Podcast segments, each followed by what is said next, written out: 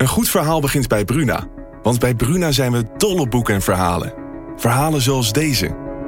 De mist kwam uit de baai opzetten en besloop langzaam het Victoriaanse huis op Blake Street. Drong door de houten kieren naar binnen en bleef in dunne sliert in mijn kamer hangen. Ik lag te rillen onder het dunne dekbed. Wil jij weten hoe dit afloopt? Je leest het in In de mist van Golden Gate Park van Murat Isik. Nu bij Bruna. Een goed verhaal begint bij Bruna. Want bij Bruna zijn we dol op boeken en verhalen. Verhalen zoals deze. De slagen van de noodklok dreunen over het dorp, zwaar en dreigend. Ze overstemmen de gemoedelijke drukte op de markt en alle handelingen vallen stil. Wat zou er aan de hand zijn? vraagt Oda ongerust. Wil jij weten hoe dit afloopt? Je leest het in Bloedlijn van Simone van der Vlucht. Nu bij Bruna. Ongeacht of onze premier het kan of het vertrouwen heeft, het is de wil, nee, de absolute ambitie van Mark Rutte om aan de slag te gaan met maatregelen die de inwoners van onze provincie moeten helpen. Hij wil wonen in een land waar de overheid, nadat de gaswinning uitmondde in een ongekend systeemfalen, er is voor de mensen. Ook in Groningen. Dit is naschokken.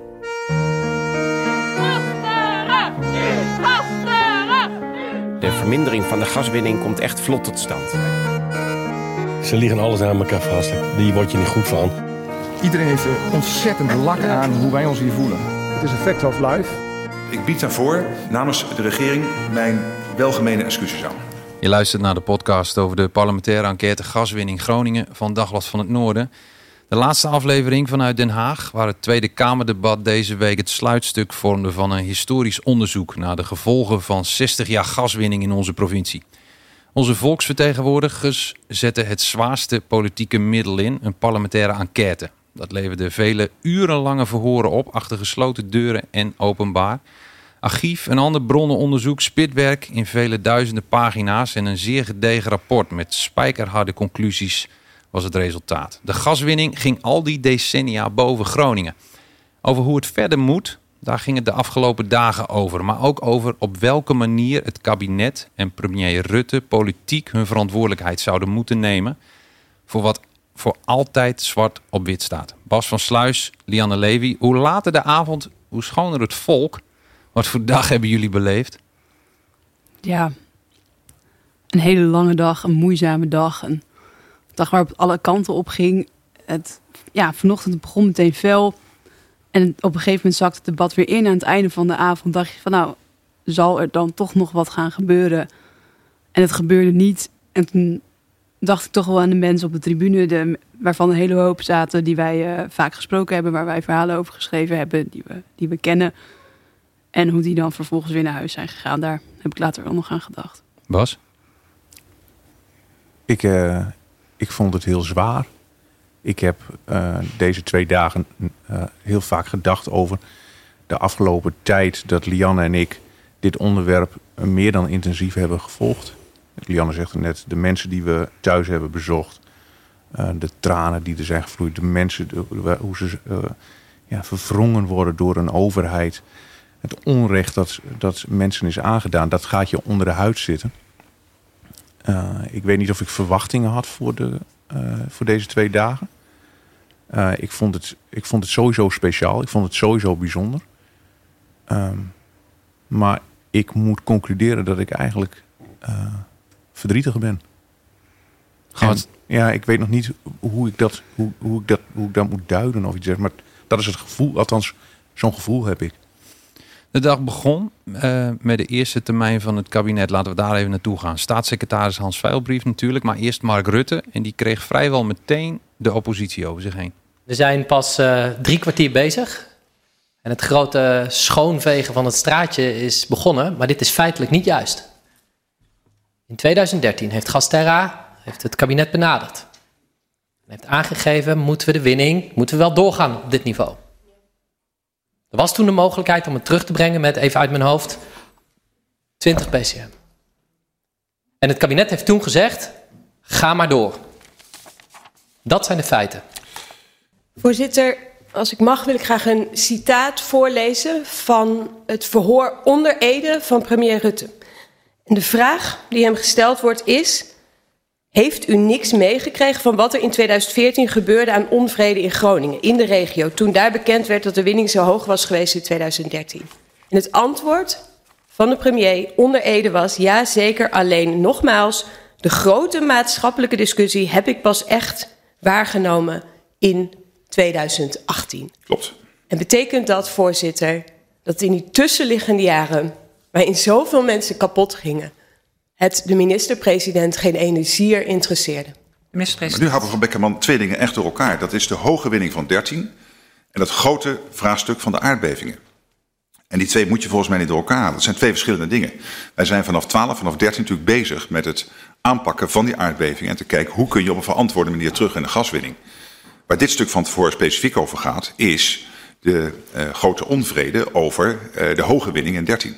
De reactie van de minister-president is: A, ik wist dat er in de, in de provincie Groningen grote problemen waren. Daar ging het niet om. Uh, ik wist ook van het winningsniveau in 13 dat het een recordwinningsniveau was. Maar ik besefte in 2018 uh, dat dat dan toen pas echt uh, tot onrust. En toen besefte ik het pas echt. Ja, voorzitter, mijn voormalige fractievoorzitter William Moorlag zou zeggen: de minister-president probeert met deze redenering een pudding aan de muur te spijkeren. Lianne, die laatste opmerking van Henk Nijboer, die zorgde natuurlijk even voor een glimlach. Maar op wat voor manier begon dat debat vanochtend? Want zoveel interrupties meteen. En, en meteen over en weer tussen die oppositiepartijen en Mark Rutte. Ja, het begon eigenlijk meteen echt super fel. Vanuit Klaver ook, die heeft echt meerdere keren uh, Rutte gevraagd van ja, hoe zat dat nou in 2013? Hoe zat dat met Gasterra, die uh, gezegd hebben dat het naar beneden zou kunnen? En dat is natuurlijk gewoon een heel cruciaal punt. Want dat heeft in Groningen heel veel verdriet gedaan. Dat na die aardbeving in Huizingen, dat er zo ontzettend veel gas nog gewonnen is. En toen tijdens de openbare verhoren werd dus duidelijk dat dat veel minder had kunnen zijn. Dat die optie er nog wel lag. En dat uh, ministers daar niet goed over geïnformeerd waren. Dat speelde ook nog mee. En Klaver wilde daar gewoon antwoord van Rutte op. Kregen niet, kregen niet, kregen niet. Vier keer toe, geloof ik. En uiteindelijk uh, is het toen uh, besloten om te schorsen. Dus na een uur was er al een schorsing waarin Rutte dit kon gaan opzoeken. Oh, en toen was er eigenlijk al... Toen was de toon s ochtends wel gezet. Ja, het ging om een cruciaal detail eigenlijk ook in het uh, enquêterapport, hè? Ja, uh, kijk, Lianne en ik hebben al die verhoren gevolgd. Hè? En wij, toen uh, Klaver hierover begon, wisten wij precies waar het over ging. Ik vind het dus ook onbestaanbaar dat uh, minister-president Rutte zei van ja, meneer Klaver, u, haalt dingen door elkaar. Dit klopt allemaal, klopt allemaal niet. En het ging eigenlijk van, heeft het kabinet een actief besluit genomen over die hoge gaswinning? En heeft, hebben zij de mogelijkheid gehad om dat omlaag te brengen? Nou ja, tijdens de verhoren, er zijn topambtenaren verhoord, ambtenaren van het ministerie van Economische Zaken, die hebben beide verklaard, dat ging, uh, nee, ik ga de naam niet noemen, die ambtenaren hebben verklaard, we hebben minister Kamp meegenomen na, nadat we zijn benaderd door Gasterra, hey, we kunnen rond de zomer kunnen we nog met 9 miljard kuub, dat is substantieel hè, omlaag, want wij zien dat de gaswinning echt heel hoog gaat worden. Willen ja. jullie dit als ministerie van Economische Zaken? Kamp zegt, ik kan het me niet herinneren. Nou, dat is, dan heel jammer. En Rutte zegt, ja, ik uh, moet vertrouwen op, uh, op minister Kamp. En daar ging het over. Maar wat ik, wat ik echt stuitend vond, dat Rutte tot vier keer toe eigenlijk tegen Klaver zei, ja, u snapt het niet. U, u, u, legt verbanden die er niet zijn. Om uiteindelijk, toen het hem te heet onder de voeten werd, van, ja, ik moet het dan toch maar even gaan uitzoeken. Ook omdat Jesse Klaver hem eigenlijk het politieke mes op de keel zette. Dat vond ik toen gelijk al. Ik denk van, nou, hier gebeurt wel wat. Meteen schorsen binnen een uur eigenlijk al. Uh, en daarna uh, bleef het er stevig aan toegaan. Uh, Sandra Beckerman die liep andermaal naar de interruptiemicrofoon. En die maakte op een gegeven moment ook een vergelijking met het kindertoeslagenschandaal. Is de premier het met mij eens dat ook de behandeling van gedupeerde Groningers hardvochtig onterecht was en dat de criteria niet deugden? Zeker. Dank u wel. Mevrouw. Voorzitter, ja? dat was volgens de premier het doorslaggevende argument om op te stappen in het toeslagenschandaal. Dat het hardvochtig, onterecht was en de criteria niet deugden. En als de premier nu zegt dat hetzelfde geldt voor de behandeling van gedupeerde Groningers, waarom trekt hij dan niet zelf dezelfde conclusie? En als je dan niet wil aftreden, dat kan. Maar wees dan gewoon eerlijk. Ik hou van mijn baan, ik vind het leuk, ik blijf lekker zitten. Maar probeer het niet goed te praten. Ja, Jesse Klaver hoorden we weer als laatste. Het ging eigenlijk ook vrij snel al toe uh, naar een conclusie. Stapt het kabinet uh, op of niet? En dat, dat leek een soort van uh, vluchtig politiek spelletje te zijn. Maar het ging eigenlijk om de concrete vraag: wat voor politieke consequenties verbind je aan eh, dit rapport, toch? Ja, absoluut. Voor mij persoonlijk was dit eigenlijk het moment. Het moment dat Sandra Beckerman die, die zaken oplepelde. En toen zei van, goh, maar dit heeft u precies gezegd rond de toeslagenaffaire. En daar ontstond ook boosheid bij, uh, bij Mark Rutte, maar zeker bij Sandra Beckerman. Want Mark Rutte die wilde geen parallel trekken tussen de kindertoeslagenaffaire een verschrikkelijke affaire natuurlijk. En Groningen. Want hij zei ja, die kindertoeslagaffaire was uh, uh, in een relatief kleine periode. En Groningen, ja, daar hebben we heel erg van geprofiteerd. Dat was echt fantastisch. Uh, dat was exploitatie van bodem, bodemschatten van, van Nederland. Ja, totdat er, er dramatische nevenschade ontstond. En hij zei twee keer, hè? hij zei dramatische nevenschade. En toen zei nevenschade, want zo vind ik dat. Ja. En Sandra Beckerman, nou ja, haar mond viel bijna op de, op de interruptiemicrofoon, zeg maar. Ja. Maar niet alleen van Sandra Beckerman. Want ik dacht van, waar heb je het over, Wat kerel? Ja. Nevenschade. Er zijn duizenden mensen, kinderen, er zijn gewoon kinderen gewoon vernacheld. En ik vind het zo erg dat je op deze manier, op zo'n belangrijk moment, op zo'n manier daarover praat. Het was niet een ongelukkige slip of de tong? Nou, Zo mogen we dat niet nou, noemen? Ik denk het wel. Nou, het was geen slip of de tong, want hij vindt dit echt. Dat zei hij ook. Ik vind dit echt. Maar hij schrok wel van het feit dat hij het heeft gezegd. Want hij schrok. Dat, dat zag ik. Hij reageerde ook gelijk gepikeerd naar Beckerman. Die trouwens ook, wat mij betreft in elk geval in deze, terecht boos was. En dat werd hem ook nog wel aangevreven. Want ze zei ook, van, wij zijn, wij, en daar bedoelden ze natuurlijk de Groningers mee. Wij zijn geen nevenschade. Ja. En daar heeft ze gewoon gelijk in. Ja, ja. De premier staat niet eh, alleen maar, maar, ook, eh, maar wel ook be- bekend om uitdrukkingen als eh, daar heb ik geen actieve herinnering aan. Eh, nu ging het over nevenschade. Lianne, wat hebben we vandaag eh, nog meer allemaal aan, aan Ruttiaanse eh, taaltovenarij eh, voorbij horen komen? Ja, nieuw was toch echt wel dat hij zich mentaal eindverantwoordelijk voelde. Ja. ja. Ja, goeie. Ja. Die ga ik ook gebruiken. Ja, en eh, hij wou ook nog wel ehm, informatie aan de Kamer geven. Dat was dan eh, Service aan de service Kamer? aan de Kamer. Service aan de Kamer. Een ja. kleurbad heeft hij het ook nog over gehad, toch? Heeft iemand begrepen waar dat over ging? Een Nee. kleurbad. En toen begon hij over eh, Shell. Ja. ja, toen werd het ook echt heel interessant. Het was na interruptie van Pieter Omzicht. En het ging over de, ook de ehm, verhouding tussen private bedrijven en de overheid. En toen had, gaf Rutte eigenlijk, ja, toen werd hij opeens best wel een beetje fel. En toen ging het ook over dat hij ehm, ja, een grote fout had gemaakt. En dat was afschaffen van de dividendbelasting. Daar, daar heb je En- dus een debat over Groningen. Maar op de tribune ook. Zoveel verbazing van, huh? huh? Waar gaat het over? Ja. Maar ik dacht toen, eh, dit, dit is voor de, voor de misschien wat oudere luisteraars of lezers. Iedereen kan zich Jacques Tichelaar misschien nog wel herinneren. Die moest zich op een gegeven moment ook verantwoorden. En eh, iedereen dacht van, oh, Jacques Tichelaar die blijft zitten. Totdat Jacques Tichelaar commissaris in Drenthe. Ja, Ja. commissaris, totdat hij boos werd en op de tafel ging slaan. En ik en een collega van mij, volgens mij was jij het zelfs, Bolle, Ja, ja, ja, ik zat naast je. hebben, hebben tegen elkaar gefluisterd. Dit kan nog wel eens eh, uitmonden in een Tichelaartje. Ja. Want hij had, hij had de regie op een gegeven moment niet meer. Nee, hij, hij maakte toen in te korte tijd eh, dit soort fouten, waardoor je dacht van, hey, hij, hij, je weet eigenlijk, hij geniet het vertrouwen van die coalitie, maar hij maakt zich nu wel heel erg eh, onpopulair. Eigenlijk misschien wel in de hele Kamer. Uiteindelijk gebeurt dat dan niet. Eh, In de eerste termijn van de eh, Kamer was sprake van een waterscheiding, zei jij, Bas. Ehm, een duidelijk verschil tussen de inbreng van de oppositie en de inbreng van de coalitie. Hoe zag je dat uiteindelijk terug in de interrupties op het betoog van de premier en uiteindelijk ook de staatssecretaris? Nou, ik vond heel opvallend dat eh, VVD, en daar kun je misschien nog wel van verwachten bij een VVD-premier ook, eh, zich, eh, die partij hield zich vrij afzijdig.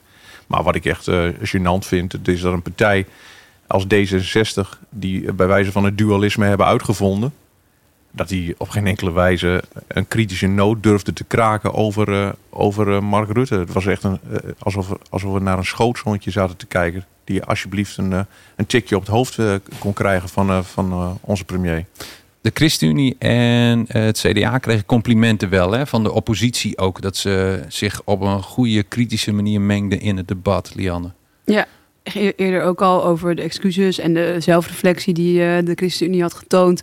Over de bijdrage van eh Eline Verder van gisteren natuurlijk. Ja. Van, sorry, inmiddels voor de luisteraars alweer dinsdag. Ja. Ja, dinsdag, geen gisteren meer.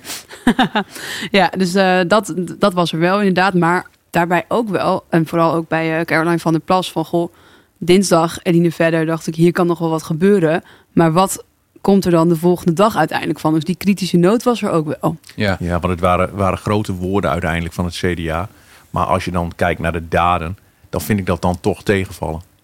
En wat ze uiteindelijk zei, en uh, dat viel mij uh, een beetje tegen, want we hebben het al gehad over welke uh, politieke lading moet je geven aan dit rapport van de enquêtecommissie en welke politieke verantwoordelijkheid hoort daarbij. Zij vatte dat op een gegeven moment samen in haar betoog als volgt. Ze had iemand uit Groningen gesproken. Ze had het over Groningers die ook niet wilden dat het Rutte-bashen zou worden. Ja, dat vond ik echt een, een zwaktebod. Dat vond ik echt heel, heel slap zelfs. Dat je een, quote van één iemand dat je dat projecteert alsof alle aardbevingsgedupeerden of alle inwoners van Groningen vinden van nou ja, weet je, laten we dat. Want de Groningers willen vooral dat het over de inhoud gaat. En dat, dat, dat Mark Rutte eigenlijk helemaal niet zo belangrijk is. Maar dat is natuurlijk onzin. Want we hebben hier te maken met politieke verantwoordelijkheid nemen. We hebben er gewoon te maken over een premier die de politieke constante factor is in dit hele dossier. Ja. Dan moet je die willen bevragen. Ja. En die terechte politieke uh, kritiek daarop werd, werd gewoon op een verkeerde manier geframed. Lianne, het ging natuurlijk niet alleen maar over Mark Rutte. Want Hans Veilbrief kwam, kwam ook aan het woord. Uh, hij sprak vooral over het pakket met 50 maatregelen. Ja, dat ging het vooral over. Dat is natuurlijk ook een belangrijk deel hè, van hoe moet het uiteindelijk verder? Waar zijn de Groningers echt mee geholpen? Wat is de kabinetsreactie? Dat zijn die 50 maatregelen. Er is ook wel vrij veel uh, commentaar op geweest, kritiek op geweest van Groningen bestuurders ook, van de Groningen Bodembeweging, van het Gasberaad, de belangenorganisaties voor de inwoners van Groningen. Eén uh, flink kritiekpunt was uh, de vergoeding van 40.000 euro voor schade. Als je daaronder zit, hoefde je niet door de bewijslast en al die ingewikkelde procedures. En het uh, grootste kritiekpunt daarop is eigenlijk dat het en de ongelijkheid bevordert in het aardbevingsgebied, wat al een groot probleem is. En dat het er ook voor zorgt dat de mensen die uh, het zwaarst gedupeerd zijn, daar niet mee geholpen zijn. Vuilbrief heeft besloten daar wel wat aan te willen doen, heeft hij gezegd vandaag. En hij wil van 40.000 euro naar 60.000 euro.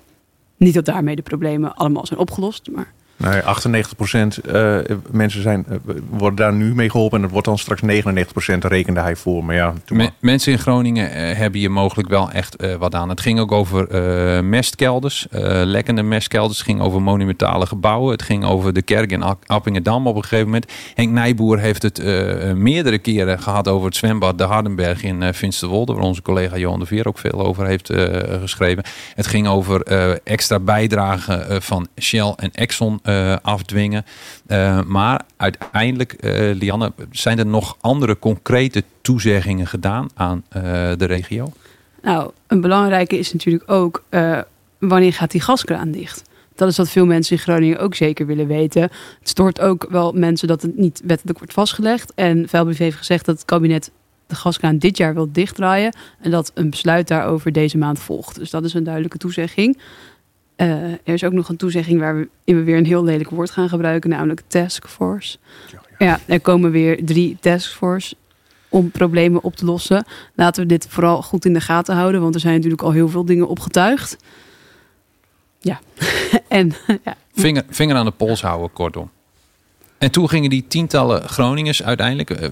We hadden de premier gehad met alle interrupties. We hebben de staatssecretaris gehad. Uiteindelijk was het tijd voor tientallen Groningers om zo rond de klok van half negen met de bus weer naar huis te gaan. Het debat was nog niet afgelopen, maar collega Remco van Veluwe reisde mee en peilde de meningen en emoties. Vanmorgen toen Rutte zelf begon, was het helemaal niet wat ik voor gehoopt was, had de arrogantie, de minachting en de manier waarop hij daar zat, heeft mij buitengewoon gestoord. Maar ja, uh, Rutte zelf, die vertrouw ik al jaren niet meer. Dus, uh, nou ja, dat uh, zegt alles. Ik verbaas me over het uithoudingsvermogen van Mark Rutte. Want die staat er twee dagen als een robot. En het lijkt of hij in een ijzeren harnas zit, dat het allemaal van hem terugkaatst. Ik wilde geen kamp. Alsnog uh, door het OM wordt vervolgd voor mijn eet. Minimaal, want hij is samen met Rutte hebben ze gewoon staan liegen dat er gedrukt staat. En zeker Rutte reflecteert daar in het geheel niet op. En dat is mij toch, ja, iedere keer valt me dat tegen deze keer weer. De dag is goed gemaakt door meneer Veilbrief, die helder is, die duidelijk maakt waar hij voor staat, waar hij voor wil gaan staan. En daarover ga ik met een goed gevoel naar huis. Met nog steeds dezelfde sepsis die heel Groningen heeft. Eerst zien en dan geloven. Maar dat geeft op zijn minst nog een beetje vertrouwen. Ja, die laatste opmerking zegt wel heel veel over dat dan toch nog vertrouwen geeft. Vond ik heel duidelijk merkbaar in het debat ook. Verschil tussen de, in de houding tussen eh, Rutte en vuilbrief. Rutte die dan meermaals wordt gevraagd om toch iets meer uh, ja, gevoel, emotie te tonen. Vuilbrief die volgens mij binnen 10 minuten het eigenlijk alweer te moeilijk krijgt en een slokje water neemt. Ook in hoe ehm, andere Kamerleden aan het einde eigenlijk reflecteren op vandaag. Geven ook meerdere keren aan dat het grote verschil tussen Rutte en vuilbrief. Dat uh, was wel heel opvallend vandaag. Bas, je hebt ook uh, lang tussen de mensen of bij de mensen op de publieke tribune uh, gezeten. Mensen gesproken. Wat is jou opgevallen? Um, dat zij ook verdrietig zijn. Dat ze eigenlijk niet wisten wat ze, wat ze hoorden. En ik, uh, ik, ik kwam, ik kwam Geert-Jan ten Brink tegen. Oud-burgemeester van Slochteren. Tegenwoordig dijkgraaf. Ja, tegenwoordig dijkgraaf. Waterschap Hun zijn Aas. En ik, en ik vroeg, hij is zelf ook verhoord hè, door de parlementaire enquêtecommissie. Je weet er echt wel wat van. En ik zei, goh, joh, hoe, hoe kijk jij hiernaar? Want uh, het, was net geschorst. Want uh, nou ja, Rutte had zijn, uh, zijn issue. Hij had zijn, zijn zaken niet op orde. Ja. En hij zegt, ik, vind het, het is een, ik vind het ontluisterend. Het is een ontluisterende constatering. Ik zie gewoon live een premier, een minister-president... een premier van ons allemaal... gewoon meerdere malen leugens zien verspreiden. Dat is wat, hè? PvdA-Kamerlid Nijboer had al gezegd... ik, vind, ik denk dat u liegt. Het woord liegen is vaak gebeurd. Maar dat er gewoon op die publieke tribune door een regionale bestuurder, niet de eerste, de beste, gewoon zegt. Er worden gewoon leugens. En met die, met, als je dat dan bedenkt. En dan uiteindelijk bij de uitkomst komt van dit debat. Want iedereen weet al dat uh, minister-president Rutte mag blijven zitten waar hij zit. Ja. Tja, ja. Laten we het nog even hebben over de Kamerleden die de enquêtecommissie uh, hebben gevormd. Inmiddels zijn het weer gewone Kamerleden. Wie zat waar de afgelopen twee dagen? Wat was hun rol, Dianne?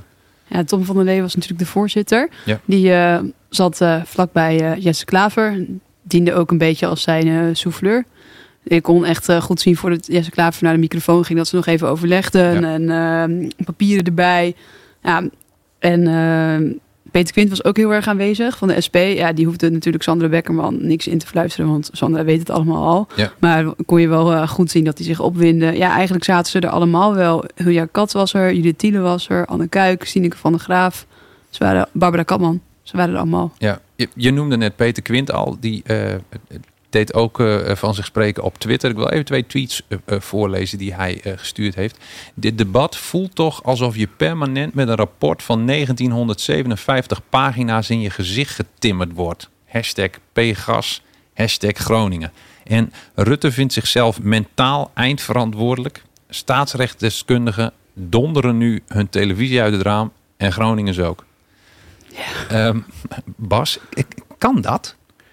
Uh, ja, als, als, ja. als voormalig lid van de commissie, om Nou dan ja, daar zo al in te vliegen? Kijk, hij heeft décharge gekregen. Dat is een heel chic woord. Eh, Met andere woorden, hij heeft een ontslag gekregen. Je hebt je werk goed gedaan als commissielid. En dan ben je gewoon weer Kamerlid, in dit geval van SP. Ja. Ehm, ik weet niet of het handig is om te doen, maar ik heb eh, eh, Peter Quint daar natuurlijk ook nog even naar gevraagd. En zei ja, eh, ja, maar zo voelt dat. En ik, ik, ik, hij voelde zich gewoon machtig. Hij zei ook, hij, volgens mij gooide hij ook nog een bericht de, wereld in van, ik heb al anderhalve dag het idee dat ik keihard moet gaan schreeuwen in die plenaire zaal. Dat was een spektakel geweest trouwens, als dat was gebeurd. Heeft hij niet gedaan. Beter voor hem ook trouwens. Ik kwam Tom van der Lee eh, na het debat, kwam ik Tom van der Lee nog tegen. Heel kort even. En ik zeg gewoon, meneer van der Lee, hoe gaat het met u? Hij zag er echt, eh, hij zag er bij kans nog verdrietiger uit dan ik. En hij zei, ja, weet je, eh, ik had dit, de uitkomst had ik vooraf wel bedacht. Hè, dat de coalitiepartijen Mark Rutte zouden steunen. Maar toen zei hij iets heel interessants, vond ik. Vond ik in elk geval. Maar hij noemde het optreden van Rutte nog dramatischer dan ik van tevoren had bedacht. En dat vond ik eh, eh, heel treffend en bijzonder dat de commissievoorzitter van deze parlementaire enquêtecommissie, alom geprezen, van links naar rechts, eh, met die constatering het Tweede Kamergebouw verliet. Het is ook een beetje de bevestiging, eh, toch, dat wij met z'n allen niet gek zijn. Want wij zitten natuurlijk, soms denk je, hè, je zit op de perstribune.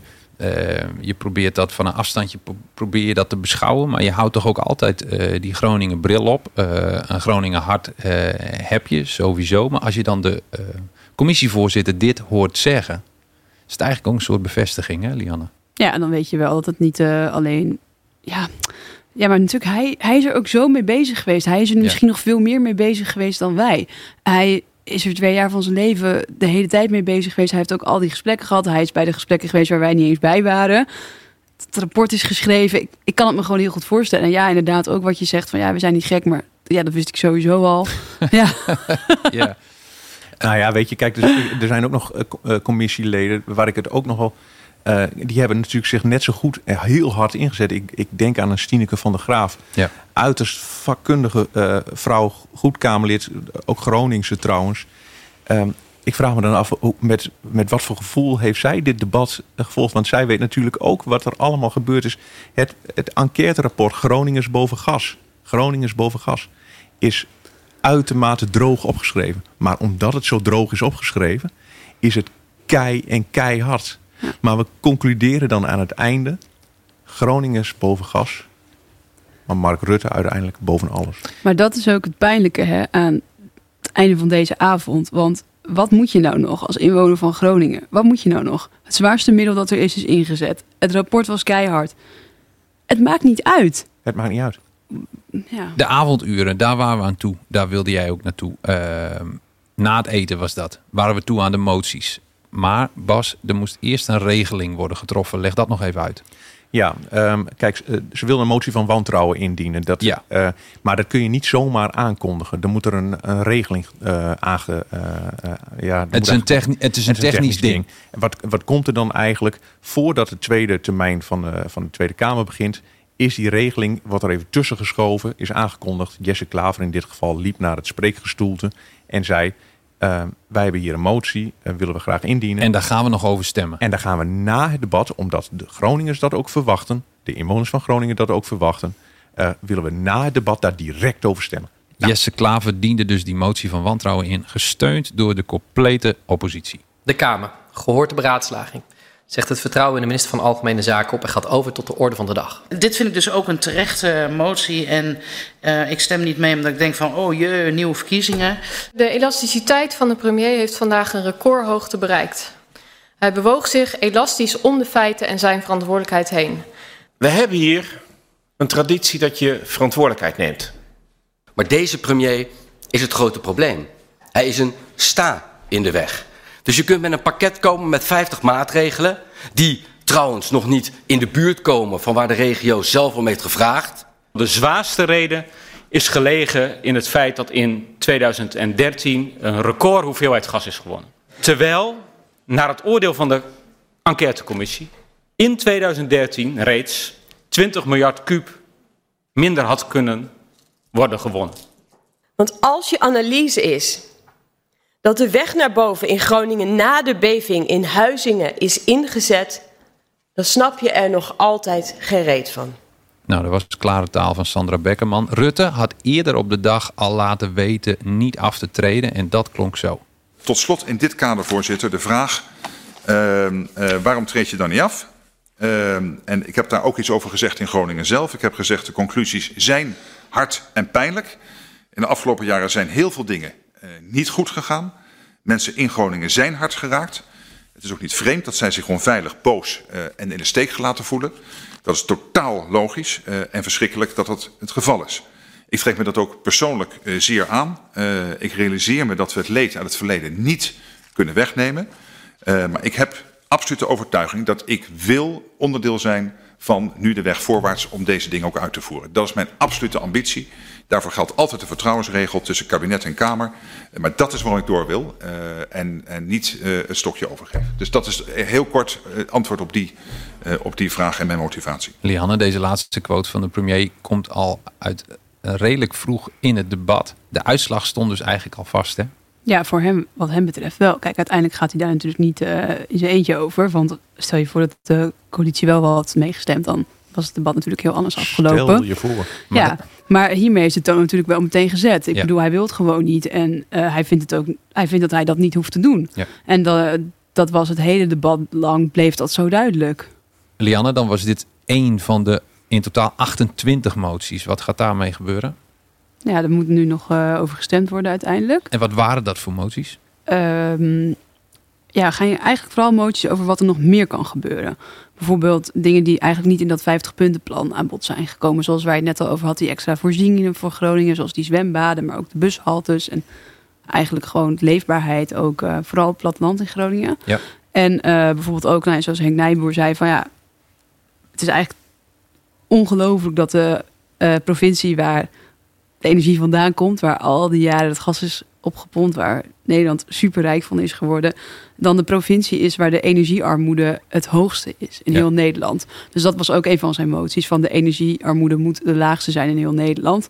Nou ja, dat soort moties, ook over eh, Shell en Exxon. Er kwam nog een motie van eh Mirjam Bikker van de ChristenUnie. Dat was dan eh, geen motie van wantrouwen, maar wel een motie van afkeur en treurnis. Ja.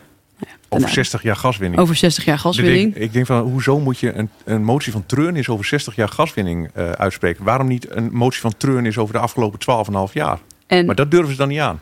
Daarna was er ook nog een motie dat de regering moet alles in het werk stellen. Ja, Maar dat gaan we dus nog eh, eh, horen volgende week, eh, neem ik aan. Of later in deze week. Of klinken we nou te cynisch? Nou, daar wil ik straks even naartoe. Ik wil eerst nog even van jullie weten... is nou uiteindelijk door de Kamer recht gedaan aan het eh, rapport? Lange stilte. Ja, ja en nee. Ehm, ja, ik ben bij twee debatten geweest waar het ook wel over de inhoud is gegaan. Eh, en met twee debatten bedoel ik het eerste debat tussen de Tweede Kamer en Tom van der Lee. Dat is eerder gebeurd, maar ik vond dat heel goed. Ik vond dat heel sterk. Het is een goed rapport geweest. Ik zei het al, het is een droog, feitelijk rapport geweest. Omdat het een droog en feitelijk rapport is en je dat dan achter elkaar aanleest, denk je van, hoe, wat moet je verder nog doen om politieke verantwoordelijkheid te nemen? Daar geef ik dan ook gelijk de komma waarom ik nee zeg. Nee, omdat eh, die politieke verantwoordelijkheid, wat mij betreft, niet is genomen. En dan kun je komen met argumentatie van ja, maar daar is Groningen ook niet mee geholpen. Maar dat vind ik bullshit. daar gaat het ook niet om, hè? Nou ja, In dat, in dat punt. Ja. En dat- het gaat wel om dat Groningen geholpen moet worden, maar niet. Dat zijn eigenlijk twee verschillende dingen: hoe Groningen geholpen moet worden en de democratie en het rapport en wat daar de verantwoordelijkheid van is. Eigenlijk zou je die twee dingen uit elkaar moeten halen. Dat ook de weken hiervoor altijd over, ja, maar vuilbrief moet blijven. Ja, dat vinden ook heel veel mensen. Dat blijft nu inmiddels ook. Maar dat is iets anders dan de politieke verantwoordelijkheid voor het ongekende systeemfalen wat geconcludeerd is. Dat zijn twee andere dingen. Want met Hans Veilbrief, eh, de staatssecretaris Mijnbouw, heeft het kabinet eigenlijk al voor een iets andere koers gekozen. Hè? Dus dat is ook ingrijpen. Dat is misschien is dat ingrijpen geweest eh, door het kabinet door te zeggen: eh, jullie krijgen nu een aparte staatssecretaris. Maar Arnoud, als ik heel even mag, hè. Het gaat niet om de naam Hans Veilbrief. Nee. Het, gaat niet zel, het gaat zelfs niet om de naam Mark Rutte. Het gaat om hoe heeft onze regering in al die jaren, maar laten we specifiek in die laatste 12,5 jaar, de laatste kabinetten Rutte, vier stuk zijn er geweest. Hoe hebben die gehandeld? En nogmaals, dan kijk je naar een droog, feitelijk rapport. Dan kijk je naar een debat. En het debat is gevoerd. Ik vind het allemaal prima hoor. Maar ik vind het onbestaanbaar dat dit dan het resultaat is. Lianne? Ja, ik heb alles al wel gezegd. Denk Ja. ik. ja, want ik wilde eens even met jullie eh, terugkijken op, eh, op al die eh, verhoren, eh, deze debatten, eh, de afgelopen maanden, misschien moet ik zeggen de afgelopen anderhalf jaar, op alles wat er gebeurd is. Wij concludeerden vanmiddag op een gegeven moment toen we wisten welke kant het op zou gaan. We concludeerden niet, maar we zeiden tegen elkaar: zijn we nou te cynisch geworden eh, met z'n drieën? Eh, Niet alleen jullie twee, ik ook.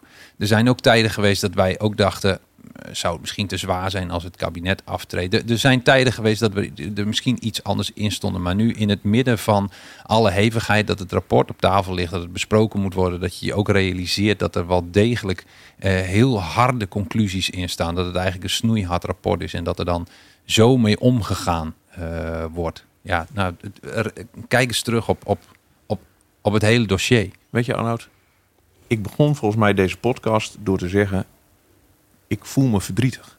Ja. En zo voel ik me ook echt. En ik begrijp het ook gewoon niet meer. Ik bedoel, eh, ik, ik gun de Tweede Kamer en fracties eh, natuurlijk de ruimte die ze nemen. Maar ik heb niet het idee dat ik naar autonome fracties heb geluisterd. Althans, een deel. Ik heb het idee dat ik heb gekeken naar mensen die rijen sloten om iemand eh, de hand boven het hoofd te houden. Om een regering intact te houden. En, dan, en dan denk ik dan toch weer terug eh, aan mensen waar we eh, geweest zijn, verhalen waar we over hebben geschreven. Dat wij af en toe, uh, goh joh, Lianne en ik hebben uren bij elkaar in de auto gezeten over het Groningenland. Daar we weer bij. En dan keek Lianne me aan en dan zei ze bijna vertwijfeld van, je denkt toch dat je alles wel gezien hebt. Je denkt toch wel dat je alles gehoord hebt. En dan neem je dat mee. Dat neem je mee onder je huid. Lianne en ik hebben geen openbaar verhoor gemist. We zijn bij alle 69 verhoren uh, geweest. We hebben hoogtepunten gehad, we hebben dieptepunten gehad. Het komt allemaal, dat komt er allemaal doorheen. Hè? En dat, dat, dat kanaliseert zich dan tot dit debat. En eigenlijk moet je dat niet uh, zo brengen als Bas van Sluis, zeg maar. Maar dan kom ik bij, ben je cynisch geworden? Ja, ik ben cynisch geworden. Ik, ik wil het ook wel ik, ik stop er ook gewoon mee met dit, dit dossier. Hm, ja. Ik, want er moeten anderen moeten het nu maar oppakken. Lianne, heb jij voldoende afstand kunnen houden? Of heb je gemerkt dat dat bij jou hetzelfde is gebeurd?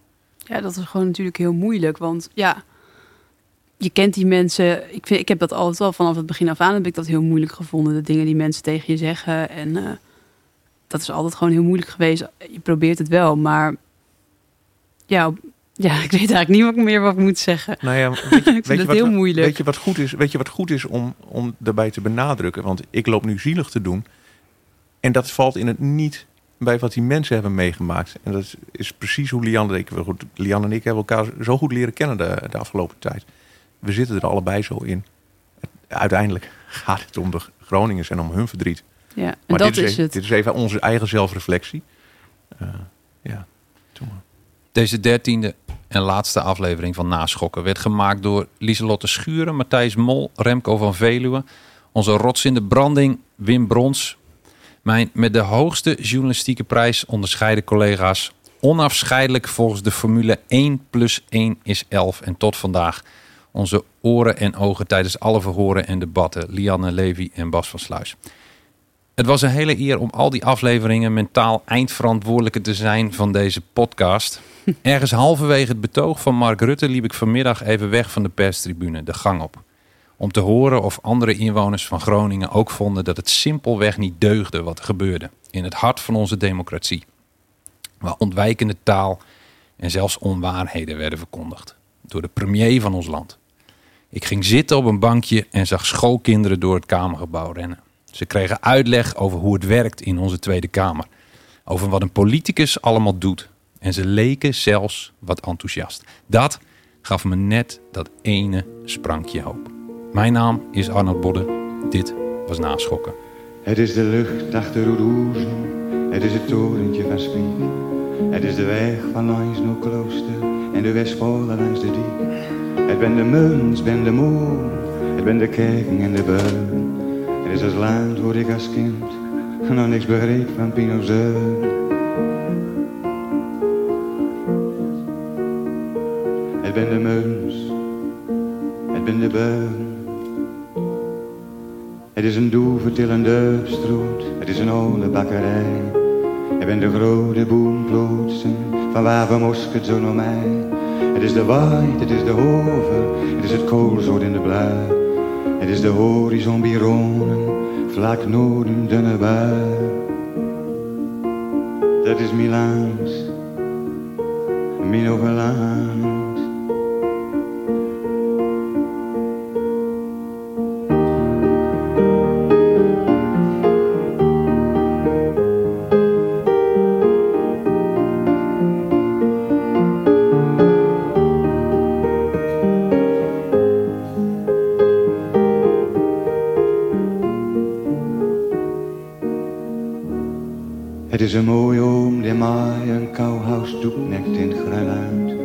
Het eerst hem overkeren en vuil de vonk van die naad. De wilde plan die ik had, komt zeker niks meer van terecht.